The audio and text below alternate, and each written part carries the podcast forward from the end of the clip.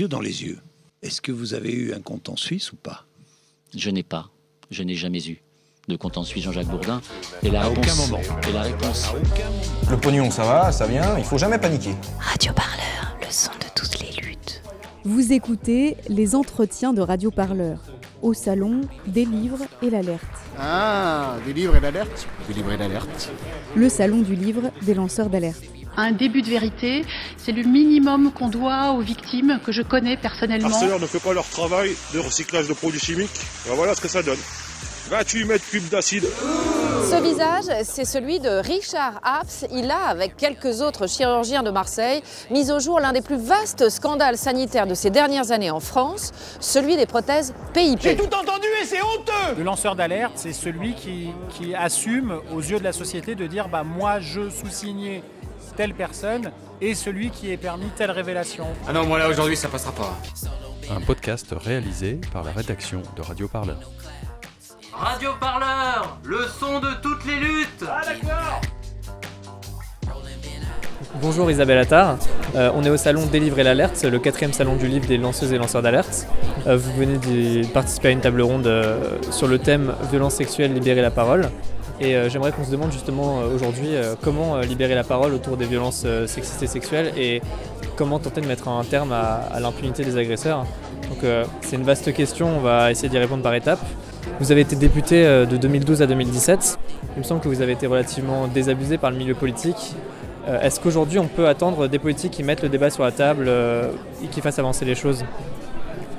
Euh, ma- malheureusement, j'ai peu d'espoir que les changements, ou, euh, euh, que ce soit, qu'ils soient législatifs ou même des changements dans, la, prise en compte des, vi- des violences sexuelles dans notre société,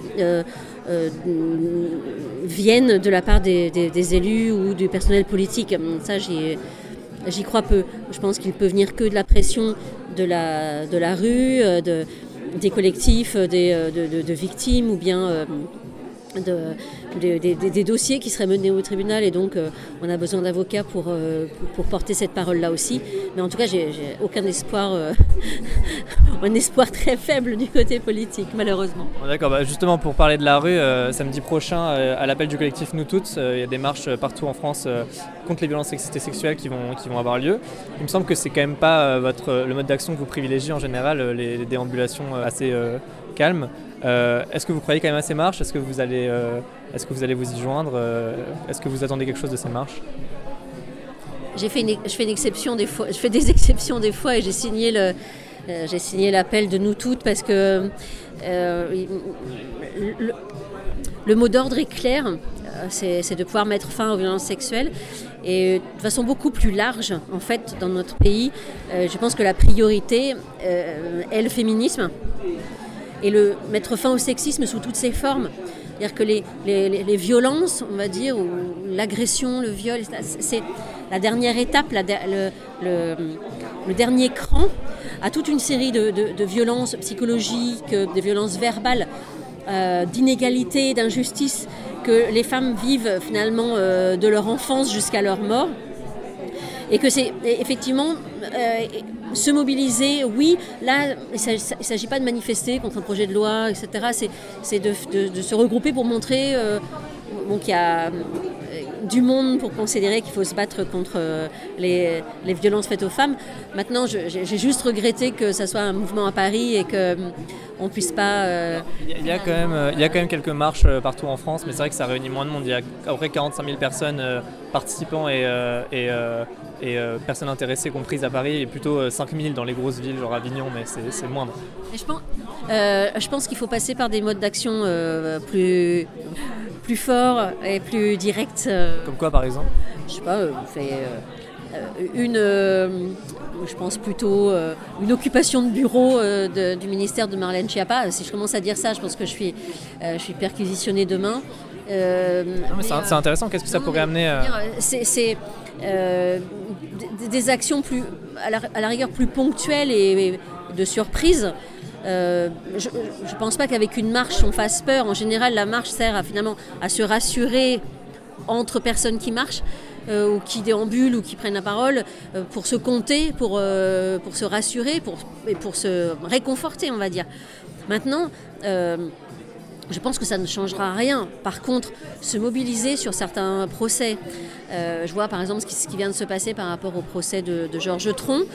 Euh... Je rappelle juste qu'il a été acquitté alors que l'avocat général avait requis 6 ans de prison ferme pour des faits, donc des, des, faits présumés de, de viol et, et d'agression sexuelle. là, je pense que c'est à la fois le, le, le, résultat, la manière dont, dont le, euh, procès a été joué, enfin le, la, la, les mots qui ont été prononcés finalement pendant, euh, pendant tout ce procès et même la première fois parce que c'est ça a été reporté, etc. Étaient, les mots étaient d'une telle violence en, à l'égard des femmes. C'est-à-dire que finalement, euh, Dupont-Moretti nous, nous, attaque toutes. Dans, voilà, ça, il faut rappeler que l'avocat, donc euh, Éric Dupont-Moretti, a, a, mené une attaque très très violente, euh, et totalement anti-féministe, anti même libération de la parole autour des violences. Et même en fait, les accusations par rapport à, à, à ce qu'on réclame, enfin depuis le, les mouvements féministes des années 60, même toujours, on réclame juste de pouvoir disposer de notre corps comme on veut.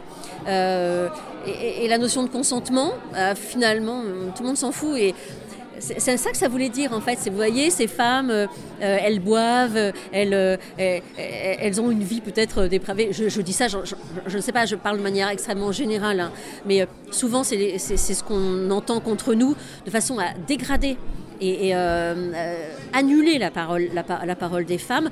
On va se servir de nos vies et finalement c'est no, nos choix. On fait ce qu'on veut, comme un homme fait ce qu'il veut de sa vie. Euh, mais parce qu'on nous on aurait une, une, vie qui n'est pas parfaite, on ne serait pas des nonnes. Euh, donc tant qu'on n'est pas des, des, nonnes, on peut pas être crédible. En fait, c'est exactement ça qui, qui, que, que Dupont-Moretti nous renvoie à la figure. Et justement, pour revenir sur les modes d'action, euh, qu'est-ce qu'on peut faire Par exemple, euh, occuper le, le, bureau de Marlène Schiappa, qu'est-ce que ça pourrait avoir comme impact concrètement? Vous qui avez été de l'autre côté, est-ce que, ça, est que ça a plus d'impact sur les élus que de montrer qu'on est 50 000 à marcher pacifiquement dans les rues, par exemple? Pour être efficace, donc j'avais dit oui, on va, on va faire un, un, un, planton régulier devant le bureau de Marlène Schiappa, mais euh, il doit y avoir d'autres moyens finalement de faire des actions surprises. Ça peut être, je, dis ça vraiment euh, comme ça me vient. Hein. Euh, si on fait une grève du zèle, c'est-à-dire que si toutes les assauts qui aujourd'hui recueillent la parole des femmes ou nous aident à, ensuite pouvoir porter plainte, etc., euh, arrêtent, de, arrête, arrête toute leur aide finalement d'un seul coup. Peut-être que ça peut susciter suffisamment d'émotions dans la population pour euh, dire euh, y a urgence à vraiment s'occuper des, violences faites aux femmes. Et euh, je ne sais pas, je sais pas ce qu'il faut trouver en fait. J'ai l'impression que tout est relativement inefficace et inaudible. Et une autre piste de réflexion pour faire avancer les choses, c'est l'éducation. on pourrait imaginer par exemple une éducation au consentement, on en parlait dans la table ronde tout à l'heure, dès le plus jeune âge comment on peut, encore une fois, en tant que citoyen, euh, faire pression sur nos élus pour que ce soit un débat qui soit mis sur la table euh bah Souvent, enfin, malheureusement, ce que j'ai pu constater, c'est que euh, les, débats avancés à l'Assemblée et au Sénat où euh, des amendements étaient, étaient déposés lorsque les élus étaient eux-mêmes touchés en fait par, euh, par certains fléaux ou par des, problématiques très précises. Et du coup, euh, ces élus vraiment s'investissaient sur, sur, ce dossier et puis ne lâchaient jamais. Euh, tant qu'il n'y avait pas d'amendement, tant qu'il n'y avait pas une évolution de, du, du, texte de loi, etc. Donc, euh, l'espoir réside finalement dans le fait qu'il y ait quelques élus qui, euh, qui, se, dit, qui se disent euh, bon bah maintenant il faut qu'on avance sur le sujet. J'ai encore rien entendu sur, euh, sur ce sujet-là, bien au contraire. Comment on les touche justement parce qu'ils sont quand même doués d'empathie ces êtres humains. Comment on fait pour, pour que ça, ça leur parle? Mystère. Je, je, vraiment, vraiment, je, je, je, je, sais, je sais pas du tout. Alors, pour prendre un exemple peut-être un peu plus positif, même si euh, rien, rien n'est parfait. Vous avez vécu deux ans en Suède. Euh, plus, plus longtemps 8 ans. 8 ans, ok, 8 ans en Suède. Euh, c'est un pays qui est souvent cité comme un exemple en termes d'égalité femmes-hommes. D'abord, est-ce que vous l'avez ressenti en vivant sur place? Et à votre avis, euh, à quoi c'est lié? Est-ce qu'il y a des politiques publiques qui sont mises en place euh? Alors, déjà, oui. On, lorsqu'on vit en Suède et qu'on n'y va pas juste pour les vacances, on ressent assez vite la place de la femme qui est vraiment à égalité, même si c'est pas parfait. Hein, je pense que si vous interviewez des, femmes suédoises, elles, elles, vous diront qu'il y a encore beaucoup de choses à faire. Mais là, je, relativise par rapport, euh, par rapport à la situation en France et j'ai jamais euh, euh, ressenti le, le, sexisme du tout. Je l'ai vécu que quand je suis rentrée en France. Et encore pas tout de suite, mais quand je suis rentrée en politique finalement. Parce qu'avant, dans ma vie, je n'avais pas l'impression d'y avoir été confrontée. Mais évidemment, il est partout. Euh, en Suède, c'est un, sujet qui est finalement sur la place publique euh, depuis bien avant la Deuxième Guerre mondiale, par exemple. Lorsque les socialistes ont pris, le pouvoir, euh, c'était au début du, début du 20e, enfin, il y a eu un vrai travail de très très très longue haleine finalement sur la position des femmes. Donc on sait très bien que ça ne va pas euh, émerger comme ça du jour au lendemain. Mais quand même en France, depuis le temps qu'on se bat, euh, on, devrait aujourd'hui être arrivé au niveau, de, au niveau de la Suède. Et malheureusement, on s'aperçoit que le combat des féministes euh, de 68, leurs mots d'ordre sont toujours d'actualité. Et j'ai pas l'impression qu'on ait beaucoup avancé. J'ai même la sensation parfois sur certains domaines qu'on a régressé. Sur quoi par exemple? Bah, Sur la, la liberté sexuelle en particulier. J'ai l'impression qu'aujourd'hui, euh, vraiment, ce qu'on attend de nous, c'est que euh, on, soit, qu'on ait une vie extrêmement rangée, parfaite, pas critiquable, etc., et, et ultra normée et que si jamais on ose euh, avoir envie de disposer de son corps comme on veut, finalement on rentre dans la catégorie des, des dévergondés et des femmes de mauvaise vie. Euh, autant utiliser les mots euh, d'il y a très longtemps pour, ce problème-là. Et, du coup on devient plus, est plus crédible. Donc et on peut plus se défendre. Donc vraiment sur ce sujet-là, je, je, me pose des questions. Je pensais pas, par exemple, qu'on allait devoir revenir, comme il y a quelques mois, sur la question de l'IVG pour moi, c'était quelque chose de réglé. Voilà. Et eh ben non. Mais est-ce que c'est pas toujours le propre de toutes les questions sociales? Dès que ça avance, il y a forcément un, retour de flamme derrière voilà, on n'a pas beaucoup avancé et il y a eu, il y a eu en plus un, un retour de flamme sans, sans, avancer en fait. Vous allez trouver que je tiens un discours assez pessimiste depuis tout à l'heure, mais euh, moi je, je, compte plus sur la réaction des hommes. Euh, et des réactions aussi des femmes en, solidarité, juste pour que, à chaque fois que quelqu'un dénonce euh, des propos sexistes ou, euh, ou, simplement mettre le doigt sur des, propos ou des actes qui n'ont pas lieu d'être, euh, qu'on ne soit pas toujours les mêmes à le faire, parce que sinon nous sommes des emmerdeuses et c'est tout, et c'est toujours les mêmes. Et ça, je crois qu'il faut, faut que ça s'arrête. Et il faut que ce soit un combat partagé.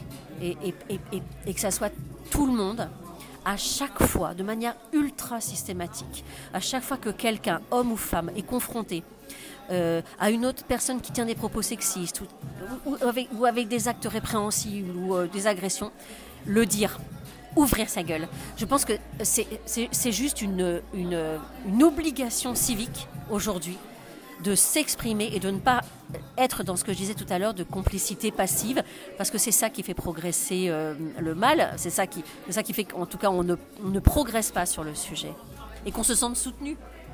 Donc, puisqu'une propagation de, de, proche en proche, finalement, c'est-à-dire quand on voit quelqu'un de son entourage euh, euh, tenir des propos sexistes euh, ou le dire. Le dire. Ou le dire. Quand on est par exemple dans une réunion, et je pense à un ami récemment qui me disait j'ai pas osé, j'ai pas osé prendre la parole, il y avait, il y avait du monde. Je comprends que ce soit difficile, mais, mais, mais en fait, je, je, je demande expressément aux hommes qui seraient dans une assemblée et qui remarqueraient des propos sexistes de, de, de le dire, de le dire de suite, de, prendre son courage à deux mains et, et, de, et de, le dénoncer. D'ailleurs, c'est important de rappeler que justement, euh, euh, quand on est un homme et qu'on qu'on prend, euh, qu'on a le courage de faire ça, souvent il nous en coûte beaucoup moins que pour une femme parce que il y a plein d'injonctions qui s'appliquent pas sur sur les hommes, comme par exemple les procès d'hystérie, les choses comme ça, ou quand un homme euh, va s'exprimer avec ardeur, c'est qu'il a du courage, alors quand c'est une femme, c'est d'hystérie, des choses comme ça. Donc finalement, il en coûte relativement peu par rapport au bien que ça peut faire. C'est ça.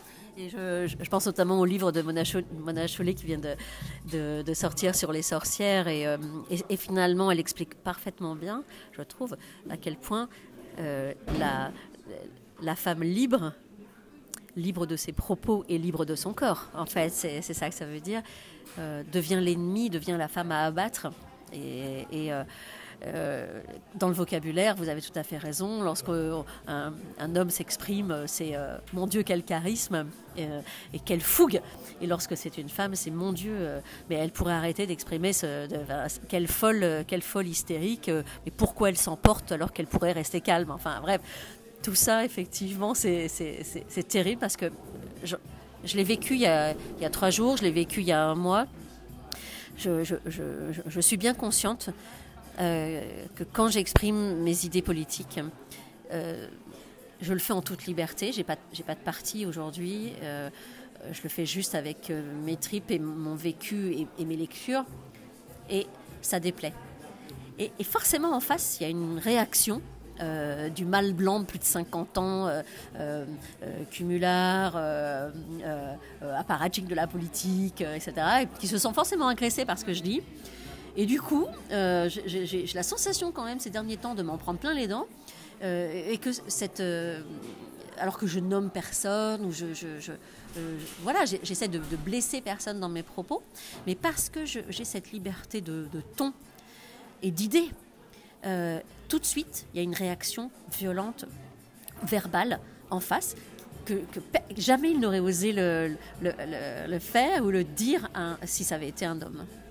Alors justement, peut-être pour conclure, euh, à, l'heure actuelle, euh, vous dites que vous continuez, à, vous continuez la politique, mais euh, hors des partis.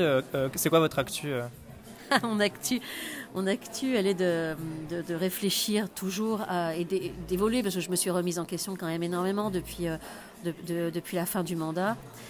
J'ai l'impression d'avoir fait un énorme parcours en un, en un, an et demi, enfin un parcours psychologique et, politique. Aujourd'hui, je suis vraiment persuadée qu'on est face à un effondrement de, de, nos sociétés euh, thermo-industrielles proches.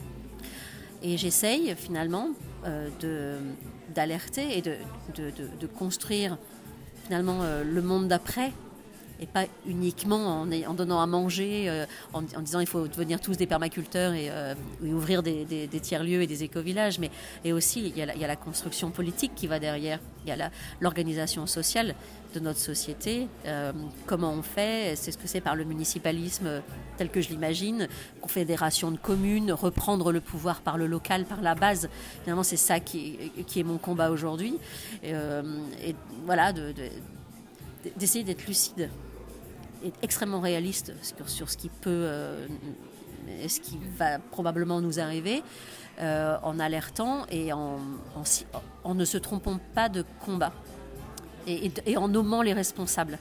C'est-à-dire qu'aujourd'hui, je refuse totalement, par exemple, de, la, théorie du euh, on est tous responsables du réchauffement climatique. Euh, on va, euh, il suffit que chacun fasse une petite introspection, euh, aille mieux euh, et euh, trie mieux ses déchets, et pour que le monde aille mieux. Non, le monde n'ira pas mieux grâce à ça. On se sentira mieux, oui. On sera en cohérence avec, avec, avec, avec ses idéaux, oui. Mais le, les responsables du réchauffement climatique, ce sont les multinationales et les, pouvoirs politiques qui n'ont pas bougé depuis 50 ans ou depuis, la Deuxième Guerre mondiale. Et euh, ce sont ces, ces personnes-là et ces sociétés-là qu'il faut combattre, ne pas être résigné, le faire vraiment, et nommer les choses, nommer les escrocs et nommer les, euh, nommer les pollueurs, et ne pas, surtout pas, euh, considérer que, par exemple, le patron d'une multinationale a la même responsabilité sur le réchauffement climatique que le locataire d'un HLM pourri. D'accord, bah merci beaucoup euh, Isabelle Attard. Merci d'avoir écouté ce podcast en entier. Pour celles et ceux qui se demandent comment bien réagir lorsqu'on est témoin de harcèlement ou d'agression sexuelle, je vous conseille le Tumblr Projet Crocodile qui aborde cette question en BD. Le lien est à retrouver dans la description du podcast et dans l'article associé sur radioparleur.net.